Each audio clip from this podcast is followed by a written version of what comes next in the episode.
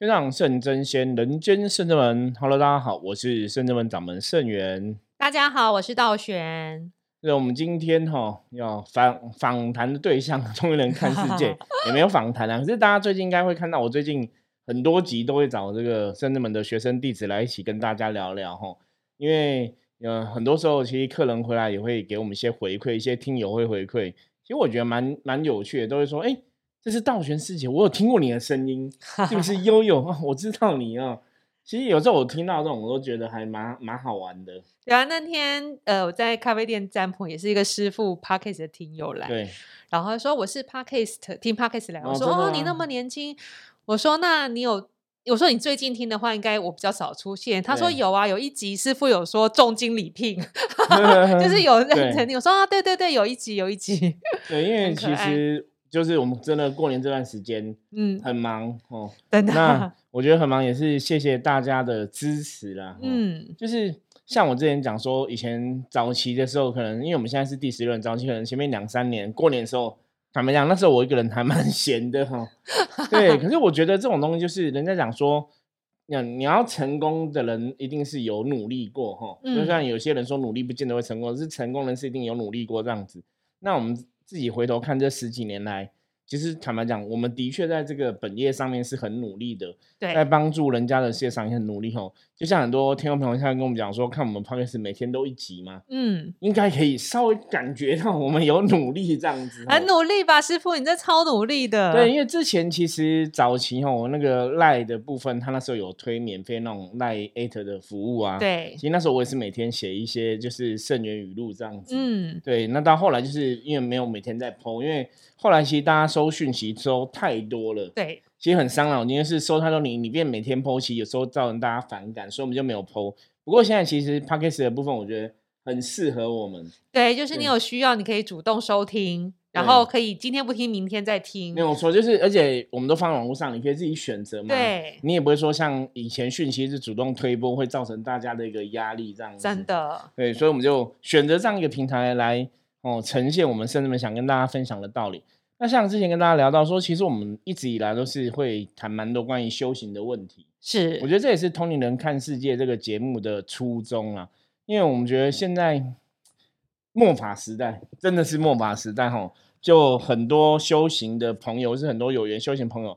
那坦白讲，其实很多修行的朋友都有在听我们的节目。真的，只是有些人没有那个表现出来而已，默默的在收听。那有些真的有在学员朋友听我们节目，他也是会给我们回馈嘛，对，会敲我们这样子。其实我还蛮开心的哈。那当然你会哈想说，既然这么多学员朋友来听，我们也想要分享正确的一些修行的观念或是知识给大家。我觉得这也是通人看世界最重要的一个存在的一个价值啦。那当然，就像之前跟大家讲嘛。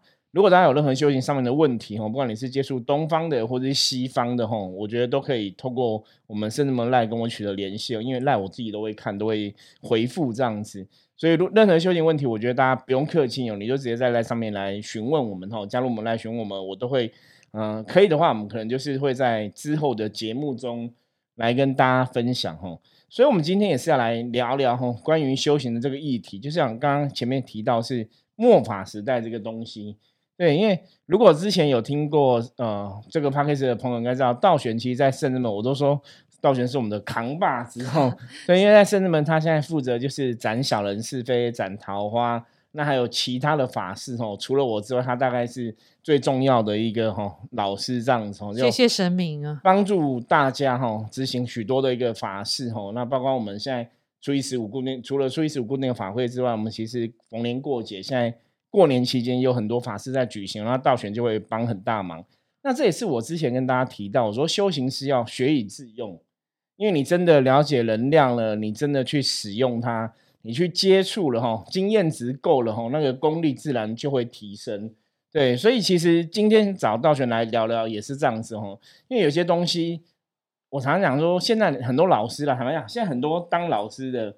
我们自己就有参加那种老师的群组哈，就是灵性的老师群组哈，那群组里面可能都好几百个人这样子，那你就会去知道说，虽然这个时代大家灵性都觉醒比较多，然后都很有感觉、很有感应哦，可是有些东西是你好像真的没有那个知识，你不懂，或者说你的经验值不够，你就无法去理解或者去顿悟了一些东西。对，那我们常常看到很多老师其实分享道理都不见得是正确的。那当然，我觉得每人分享他自己修行的东西很 OK，可是问题是，其实很多人不是分享他自己有经验的东西，对他可能分享他听来的，或是他看来，或是他自己想来的，嗯可是他未必有经验。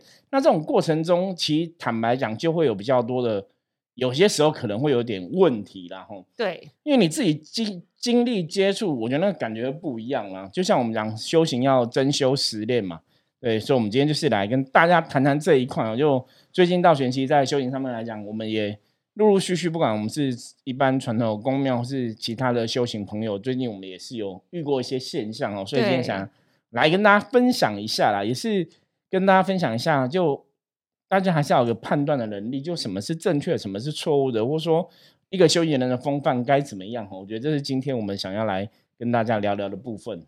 对啊，其实现在我在嗯 外面目前接触到的一些朋友，我也是蛮想要帮他们提出疑问来请教师傅的，因为现在很多人因为比如说资讯太发达，身心灵的课程太多，然后很多有些人就是自己灵性比较敏感，会所以寻求这样的课程，或是对这些东西比较有兴趣。那他接触了以后，或是透过自己的比如说禅坐啊、静、那冥想，或是对一些念经，有时候灵性会被启发，然后他开始想要自己修行。可是我会觉得你很难跟他们呃说明到，其实修行需要一指一处，或者是说要有一个名师帮你指点是重要的，因为很怕你走火入魔。因为我常常听到他们分享状况，我都觉得他已经在危险的边缘，对悬哪一边呢就？已经学完边缘的你的灵感跟这些感觉跟这些想法。然后比如说你苦口婆心跟他说你要小心，要还是要注意注意。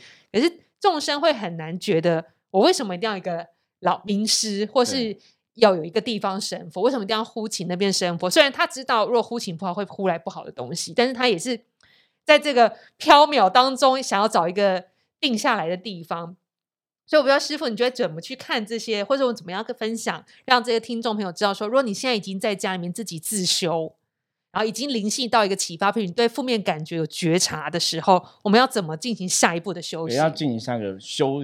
呃，我们讲过一子所谓的一子一处啊，它就有点像说你就是找一间学校好好的学习呀、嗯，那我们讲说一子一次一处最大的一个好处是，今天假设你念的学校，比方说像一般我们在台湾来讲，就是台湾大学是最高学府嘛。对，如果你是念台大，理论上来讲，因为这个学校很好，所以它相对的有没有师资可能也比较优良哈。那嗯评鉴教授什么的师资也比较优良，然后学校好，它得到的补助也多，所以学校设备也会比较优秀。嗯，所以相对你在这样的学校学习，比较怎样？比较有可能就是可以得到最好的一个教育的成果。嗯，那因为老师优良，所以老师教出来的状况，我们讲名师出高徒嘛。对，那也许你在学习上面来讲，也比较不会有偏差。嗯，那那当然，有些人可能，比方我这个人，我出生我就是天才儿童，我可我可不可以不要进大学学习？其实是可以的啊，你可以不要进大学嘛。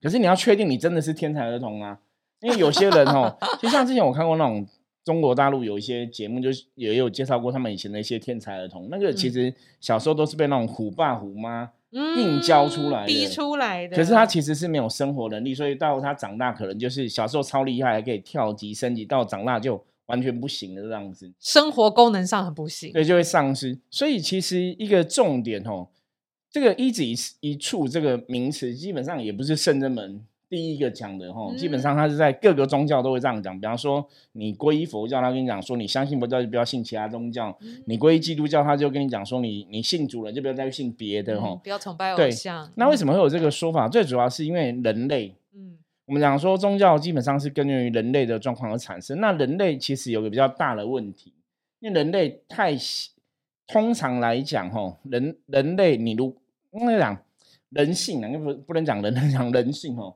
人性基本上来讲，本来就有一些比较不好的状况，嗯，比方说，可能在某种程度来讲，会有一些自大自傲的倾向，嗯。或是在很多的状况里面，你的智慧真的没有到那么高的时候，你误以为你可能在这个修行过程中，可能通过打坐，你有一些灵通，有一些神通，你你不晓得什么是正确的道理，对，然后你就把自己错误道理当成是真的，那个其实会有很多的风险。嗯，我举个简单例子啊，就像比方说今天一个小孩子学开车，他就没有去学过正统的开车，反正就是我只要踩油门，车就会动嘛。嗯，对我可能打电动，有很多人打电动也要踩离合器、踩油门嘛，所以他觉得这样车就会动，他就跟着这样去踩。那有的可能很幸运，哎，被你开对了，你或者你真的有开车天分，你开车就会很安全。可是有的其实你还没到十八岁，你可能十二岁你就学开就乱开，你搞不好出车心智还没成熟。对，所以这是一个最大的问题哦。所以为什么要一指一出？就一指一出就是。我们按部就班学习，理论上来讲，如果你跟着这个地方的老师是 OK，这个地方团体是 OK，这个地方神是 OK，应该不太会有偏差的行为。嗯，那当然自己的心性也是很重要嘛。比方说，你本来就是一个邪恶的人，你就算跟一个很很好的老师，你可能最后还是会很邪恶嘛。对，就那个东西，我觉得这不是老师的问题。就像我们之前讲过，台湾大学可能会出杀人犯啊，有出也会出犯罪者一样嘛。可是基本上来讲，如果我们确保我自己是很优秀的，那我进一个优秀的地方，对我来讲，理论上是会有加分的个作用。那修行为什么要特别要跟一个团体或者一个老师？其实一个最大的重点，因为修行碰的东西是无形的，是灵性的，对，它是很虚幻的东西，真的非常虚幻。虚幻的东西，其实我刚刚讲嘛，最重要是人性。因为当你在碰这种虚幻的东西的时候，如果你没有清楚的认知，就像我们刚刚前面提到，修行人要有足够的经验值嘛。如果你的经验值不够，你懂得不够多，比方说我们甚至我们真的在降妖伏魔这一块，我们在抓鬼这一块，嗯，我们其实碰过各个奇奇怪怪的案例，我们才会从案例中真的学到很多东西。嗯，就像以前我们讲说，你要降妖伏魔，你又不晓得魔长什么样，你怎么知道？你怎么去伏？对，可是其实跟大家讲，是我们真的就碰过魔了哈，所以你就会知道。那那也不是说当下可能当下可能有感觉，可是你也是很多时候是事后回想，哎，原来那个状况它可能隐含了什么道理，嗯，所以这种是经验学习，然后经验学习之后，我们真的经历过所谓的考试，经历过所谓神明给我们的测验，你真的学到了，你真的懂了，嗯，我们才去教人家嘛。对，我觉得这是一个比较重要的东西，就是好，生子们今天在教东西，让我们在讲东西，我们真的了解了。我们才会跟别人分享，是。可是我们如果今天我们不懂，我们也不会去乱讲。对，我觉得这是我们自己的要求了。所以一般人来讲，因为一般人的经验，你可能没有办法像我们经验那么多。所以为什么你要去透过别人前人的经验来学习？我觉得比较大的重点是在这边哈。对，就是跟着前人的经验，像前人走过正确的，走过不正确的，好的不好的，那我们了解了好的，我们就学习；不好的，我们就避开这个。犯同样的错误嘛，嗯，所以这样子对学习上面来讲，基本上是会有一个比较按部就班的一种感觉。啊，谢谢师傅的解释。那我在想说，众人有时候要让众生升起对修行的信心，或是对宗教团体升起信心很难，因为我比如说在分享，在外面分享这些事情啊，有一些朋友就会说，他很难找到一个自己的地方，或是没有信心，是因为。他觉得就像师傅前说的，以前呃，在比如二十年前的灵修灵灵动派，可能让人家有不好的印象，都鬼吼鬼叫啊，到处就是对对对，然后没有去注意到别人的观感，对，又太在自己的感受中。对，比如去大庙拜拜，对，看到他们行为举止很夸张，然后就会觉得这个人很怪，因为正常人会觉得这人好像行为怪怪，无法理解。然后他说这是一点，那还有人分享说。他比如说，他比如参加一些法事，佛教的法事好了，会看到一些出出家师傅跟他分享道理，都觉得出家师傅为什么修行到这么久还这么的共高我慢，就是每个出家师傅都很。教很不能沟通，他说什么就是什么，他就说你就是不懂，就是要听我的。对。然后他就觉得好难，他觉得佛教他很想亲近，觉得很难；道教又是这个这个感觉，他又很难。他说他就不知道有没有信心的。我说那你可以来圣真门看看。所以我想要请师傅给大家一点力量，让你们走进来跟我们聊聊一聊。我我觉得一个比较。主要的东西，其实这真的只能看每个人的因缘呢。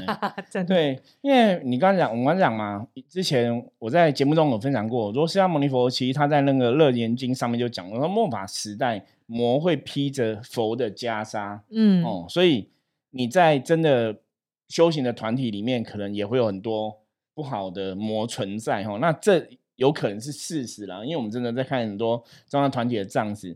那你比比方说，我们自己再回头看圣真门吼，因为我们知道这样一个状况，所以我们在圣真门的状况，我们就会更小心去判断说，对我们很注意学生例子，如果说稍有偏差，我们可能就有比较强烈要求他提醒他要注意的一个状况。那我觉得有个比较幸运的地方，像我们一直跟大家分享能量这一件事情，说正能量会吸引正能量嘛，嗯，负能量会吸引负能量嘛，对。所以后来这也是神明教我的吼，就是地藏菩萨跟我讲说，我们只要把自己做好。你就会吸引正能量过来，那那些所谓的妖魔鬼怪，基本上来讲，真的会远离。嗯，所以，我们早期其实在灵修过程中，很多在灵动的时候，像以前我有遇过别的门派的老师跟我讲说，你不要做这种灵动灵修，你们都最后都变成神经病，会疯掉，会觉得自己好像通灵超厉害这样子。那我就跟他讲说，没有，我从来没有觉得自己很厉害啊。嗯，对，因为我觉得那个通灵根本不是修行的目的。对，所以对我来讲，我不会特别去祈求说什么通灵的能力。所以一直以来，在这个过程中，你就不会陷入一种共高我慢。我觉得这是自己的一个自我要求啦。所以你在佛教图里面，当然佛教师傅里面来讲，我觉得也有很好的具德的佛教师傅也有。嗯，那当然有些佛教师傅，这个就是以前人家讲犯了所谓的文字障嘛，知识障，就是他可能觉得他真的懂很多，那觉得众生都不了解，他可能很急于去告诉大家。可是这是。我要常跟大家分享，我说，当我们真的学到更多，是当我们经历更多之后，我后来像我之前跟大家分享，我说，很多时候所谓贪嗔痴，嗯，你真的要很小心，真的。我们说过魔会做的事情，像我们是伏魔师嘛，我常常为什么对魔很了解，因为魔会做的事情，它是会放大你的负面，所以如果你今天有一点点的不亲近，哈，即使只有零点零零零零零零零一的不亲近。都会被放大，对你被放大一千万倍、一百万倍、一兆万倍，那还是变超大，你知道吗？对，很恐怖。所以我们后来才知道说，哇，修行很难的部分是，你连一点点的不清净都不能存在。所以后来就会理解佛教常常讲六根清净，六根清净，就终于懂了。以前都觉得好像也还好，人类世界总是有一些小奸小恶，好像也没有关系。以前你都会这样去安慰自己嘛？对。那当我们真的经历过更多东西，你就了解说，一点点不清是都不可以的。所以你在贪嗔痴的部分，哈，你在很多的七情六欲的部分，我觉得就是你要更能够看懂这些东西，然后要去要求自己，嗯，对，一点点东西都不能有偏差。那像刚刚讲，所以早期在讲修行的人嘛，我们讲说那种修行越修越高的人，他怎样？他会像稻穗一样，嗯，他会越谦谦虚。所以理论上应该是这样子啦。所以如果像道玄提到的部分，说有些说话是不会让你觉得他功高我慢。我觉得那他们就是没有学到谦虚的这个东西，就很可惜了。嗯，所以那个不好的一个德性，或是不好的一个表现，功高我慢的部分，可能会让你的能量开始偏向负面。嗯，所以你最后搞不好，搞不搞不好你也是变成某种正义魔人。嗯，然后非常的有批判性。可是，真的，大家如果听我们的节目，应该知道哦。我说，就算今天你在批判别人是正确的，可是批判这件事本身就是负能量。嗯，所以这才是最难的，你知道吗？这是宇宙世界最难，就明明我今天讲的是对的，我是正确的，为什么我还是变成一种负能量？真的，这好难。我今天去参加一个，去找朋友，就看到一个刚好也是出家师傅。原来他是真的出家师傅，他是真出家师傅，他是好像某间佛寺来的，然后就是这样，然后他也在分享像是事实，可是他在批判一些宫庙的法师跟仪式，可是因为他只有带一些语气。比较就是这样讲，所以我觉得哦，这样是不是说真的很难？要怎么去叙述一件事情，然后又不要带批判性的文字，这样子。对，那个东西我觉得 你是可以去说明哈，比方说我们去说明这个现象，我们的看法是怎么样。可是对或错，有些时候我们现在觉得我们讲一定是对的吗？我我我会比较倾向是让大家自己去判断。嗯，比方说你觉得啊，圣人们，哎，圣人是不是讲一定是对的吗？通人看世界，潘开始讲一定是对的吗？我觉得你就自己判断嘛，因为以前古时候有句话叫盖棺论定嘛。嗯，那你可以听听看我们讲的有没有道理，你别人讲没道理，就是到最后大家其实还是要提升自己的灵性跟智慧了。对，我觉得在修行过程中都是比较重要的。可是其实像道玄是比较客气的哈，我觉得现在很多真的有些出家师傅也未必真的是出出家师傅了。像我刚刚为什么会直接问说，说是真的出家师傅吗？我们也看过那种觉得不太像是真的出家师傅，就只是。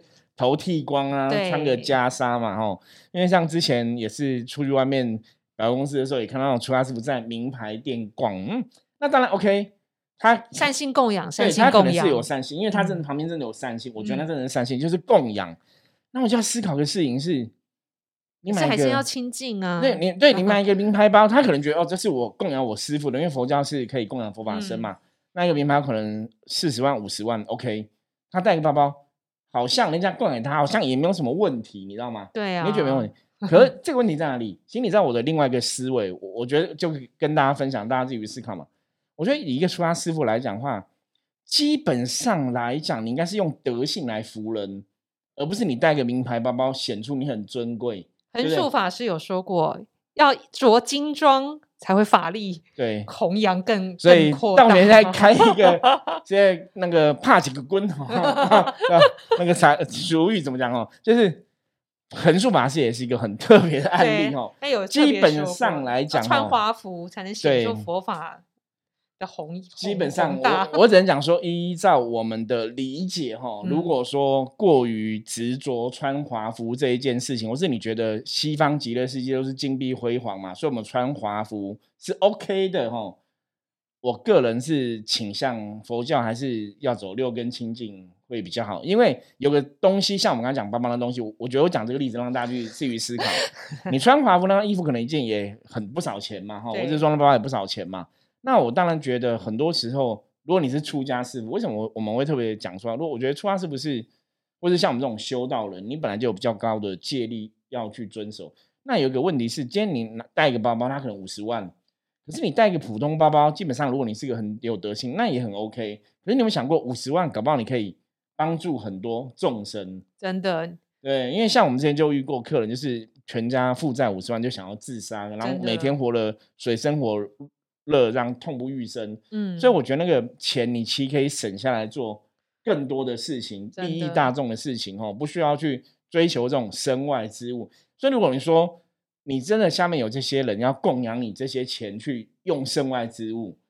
我我我觉得这个出家师傅，你可以跟你的信众讲，可以跟你信徒讲说，那我们把这个钱可以去做什么事情，会不会更引导你的善心？对对，我觉得你可以这样做啊。人家送你包，当然我们佛佛教说法是我们不能抹灭大家想要供养的心，嗯，佛教是有这样的一个说法在里面。那你不要抹灭大家供养心，我们把这钱用在一个更好的地方，也许是可以这样做了。嗯，对，那所以这种观念，我觉得大家要去判断。对，修行好难哦，这样要讲。其实也不会很难啊。你看，像我们修行，我们好像也没有很难，我们就是开心做自己的事情，然后开心过自己的日子啊。对，因为三千人跟我聊过一件事，他说，可是像道玄，你跟师傅就是算神职人员，所以我们讲这些修行规则可以套用在我们身上，我们身因为我们就是比较亲近，比较接近佛。他说，可是我就是一个男生啊，我就是想要结婚交女朋友，可我又想休息，但我没有办法做到像你们这样，你们讲的。道理啊，比如说亲近什么，我说我就是很难做到，那我要怎么修？没有啊，交女朋友跟 跟结婚生子那个跟修行，基本上我认为没有什么，没有什么。那这样他有冲突？说，可是我这样子，我能成就吗？我能可以成就啊？我要怎么能够脱离这个肉身？其实重点的部分，我们讲脱离肉身是你智慧的提升。嗯，大家可以看嘛，释迦牟尼佛也是有爸爸妈妈嘛，对他也是有家庭这个功课嘛，哦，所以你说。婚姻这件事情，像我自己现在也有老婆，也有另外一半嘛。那我觉得这个东西重点是你的智慧要提升，嗯，你的能量要提升。对，那你有老婆，有另外一半，可是你对人类世界这种所谓的情欲或是爱情这种东西，其实你要参透。嗯，就像我之前跟大家讲过，说菩萨跟我讲，就是我们之所以会有家庭，会有小孩，是让你去了解什么是人间的家人的爱。那从这种小爱之后，你就会去理解什么叫大爱。对，我们说大爱就是菩萨把众生都当成他的小孩。就像我之前曾经跟大家讲过，我说我现在可能也还没办法把众生当成我的小孩嘛，嗯，所以我还不是菩萨嘛。可是我是 在这个过程中努力去学习啦，对，就是用这种心态，用这种眼界去看大家。那你慢慢你的提升就会不一样。那其实修行讲什么？我们之前跟大家也聊过，说修行有时候讲到最后面比较简单，就是第一个叫开心。第二个叫不是人，嗯，就说你不要用人的眼界去看人类的事情，你要用神的眼界。所以我们讲嘛，呃，夫妻结婚、传宗接代，基本上是人类这个身份哦，基本的一个状况或是基本的需求。嗯，可是它跟你提升你的智慧、提升你的品性、提升你的德性，它没有冲突啊。对，所以我们对人类世界的了解，不是你浸在这里面，可是你不要怎样，不要过于执着。所以好，我觉得道贤今天提的问题也是很好。其实我觉得大家自己要把它记下来，你知道吗？赶快记下来，笔记笔记。就重点哈，佛教常常讲说放下，那放下也讲到佛教有讲说所谓的如如不动哈，这个都在讲什么？如果大家说，那我修行到底要怎么修才能到神的世界去，才能离苦得乐哈？其实最大的一个东西就是你要了解哈，很多东西它就是在人类世界就是一个过往眼云烟哈，嗯，就是很多东西它不是一个。常常存在的哦，我们讲世界的东西都是成住败坏嘛。那你在这个角度来讲话，我们翻成白话是什么意思？翻成白话就是说，很多时候你要对这个事情要能够理解它，嗯，然后怎样，不要过于执着。比方说，好，我们虽然在人世间，我们有家庭，你有你的爱人，你有你的父母，可是我们每个人都有生老病死的一天嘛。对啊，有一天家人可能会离开你嘛。嗯那我们了然这一切的时候，当家人离开的时候，我们是用一个比较平静的心去看待这一些事情。嗯，所以他在你内心不会留下一些所谓的遗憾，或是痛苦，或是一种负面的情绪。那那时候你的能量就是提升了。所以我们常讲修行，那种修的越好越高，你对世间的批判会越少。对，因为你都看透了。是的，你了解红尘，你参透红尘，你自然就会有所提升。可是你要参透红尘，不代表说你一定要去做出家的事情。在我们说我们的入世的一个修行法则，像我们是一种道教来讲，可能像居士啊，在家修的这样子啊。对，那你一样啊，你对人类世界有所了解，你的情绪不会随着家人起伏，不会随着婚 姻起伏。对，基本上你的家人跟婚姻，它就不会是一个功课。对。可是如果你的情欲、你的情绪、你的感受，会随着家人、小孩、另外一半起伏，会乱了你的心智，让你的心的能量是浮动的。那这个家人对你来讲，他就是一个会障碍你的一种功课。对，所以基本上我觉得家人、哦情人、爱人，不见得是不能存在的，只是说你可以看透的话，你不要执着在这个东西里面。所以中国人有一句话，老祖宗讲的很好，就是中庸之道。哦，对，我们讲阴阳太极也是这样，就是过与不及都不好，所以你要维持一个平衡，这也是我们常常讲修行，圣人们常常讲嘛，平衡能量嘛，平衡阴阳。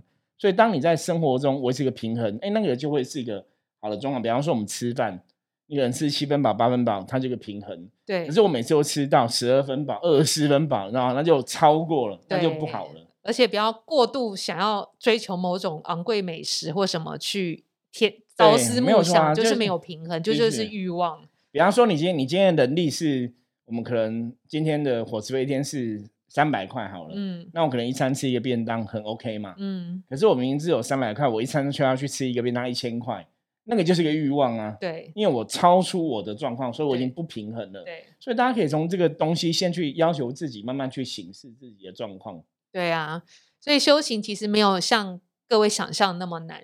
然后有时候会觉得接触接触一个团体修行，你会觉得好像自己没有时间，或是还有人的生活要顾。其实没有，像我们现在有一些善性朋友，他甚至也不是门生，他就休假一个月至少上来一次，亲近神佛，然后静下来打坐，就是给自己几个小时。没有错，就是其实真的要做，你一定可以找到时间。那我觉得现在这个时代真的不跟以前时代不一样了。现在毕竟是科技的时代，现在山西又这么发达，哈。很多时候，我们当然很难去离开这些所谓的山西的诱惑嘛。那我觉得大家如果真的有心的话，你还是可以播出一些时间，让自己的身心清净。因为在打坐过程中，你就是去碰触自己内心真正的自己嘛，最纯真的灵性的源头这样子，而不是说这些世俗的东西。所以你一直去接触灵性的源头、清净的自己，其实它也会潜移默化，让我们的能量变得越来越清净。嗯，所以我们才说修行人其实基本上打坐算是一个基本功。对，大概你如果今天你是真的想要踏入修行这个领域的话，你可能就是必须还是有一些打坐的经历跟经验。那当然，如果有些人说修行就是修正自己的行为，我们讲过修正自己的行为，那叫修正自己的行为，那跟我们谈的修行不太一样哈。所以大家不要这个硬去兜。那我觉得修行就是修正自己啊，你本来就要修正自己啊，那跟修行没有关系。身为人都要把自己变更好。对对对对，大概是这个样子哦。好。那今天很开心，哦跟道玄跟大家来分享。那如果大家对于修行有任何话题哦，我们之后当然还是会邀请道玄来跟大家聊聊这样子哦。那任何话题的话，任何问题也欢迎大家加入圣人班来跟我取得联系吼。那最后跟大家再预告一下哈，就是嗯，因为我们这次在过年除夕的当天晚上啊，有举办一个就是两百块祈福终身的一个活动哦，就一个人只要两百块钱，所以就是我们会用一百零八声的钟声哦，希望帮大家祈求呃新的一个虎年哦，大家可以一切平安吉祥，然后也可以远离远离这个疫情的影响，因为最近疫情又变得让大家很紧张了哈，所以我们也是希望大家可以共襄盛举，所以我们用一个非常低的价格让大家参加法会，因为。外面好像没有看过两百块的法会哈，基本上你法会大概都要好几百块。那我们用法会的规模在做事情，让一个人只要两百块钱，我觉得这是甚至们我们可以做到部分的专业。那我们每个人其实还是会有相对应的一些拜拜，不管是金子啊，然后然后书文这样子，都是然后帮他登的部分，都是每个人自己一份这样子哈。所以也希望大家哦，如果真的有需要的话哈，我们可以帮忙到的部分，因为毕竟我们对宗教的事物，对这种祈福不运。对能量比较了解哈，如果大家有需要的话，也可以赶快报名哦。OK，那我们今天节目就到这里了，我是圣智门掌门圣元，我们下次见，拜拜。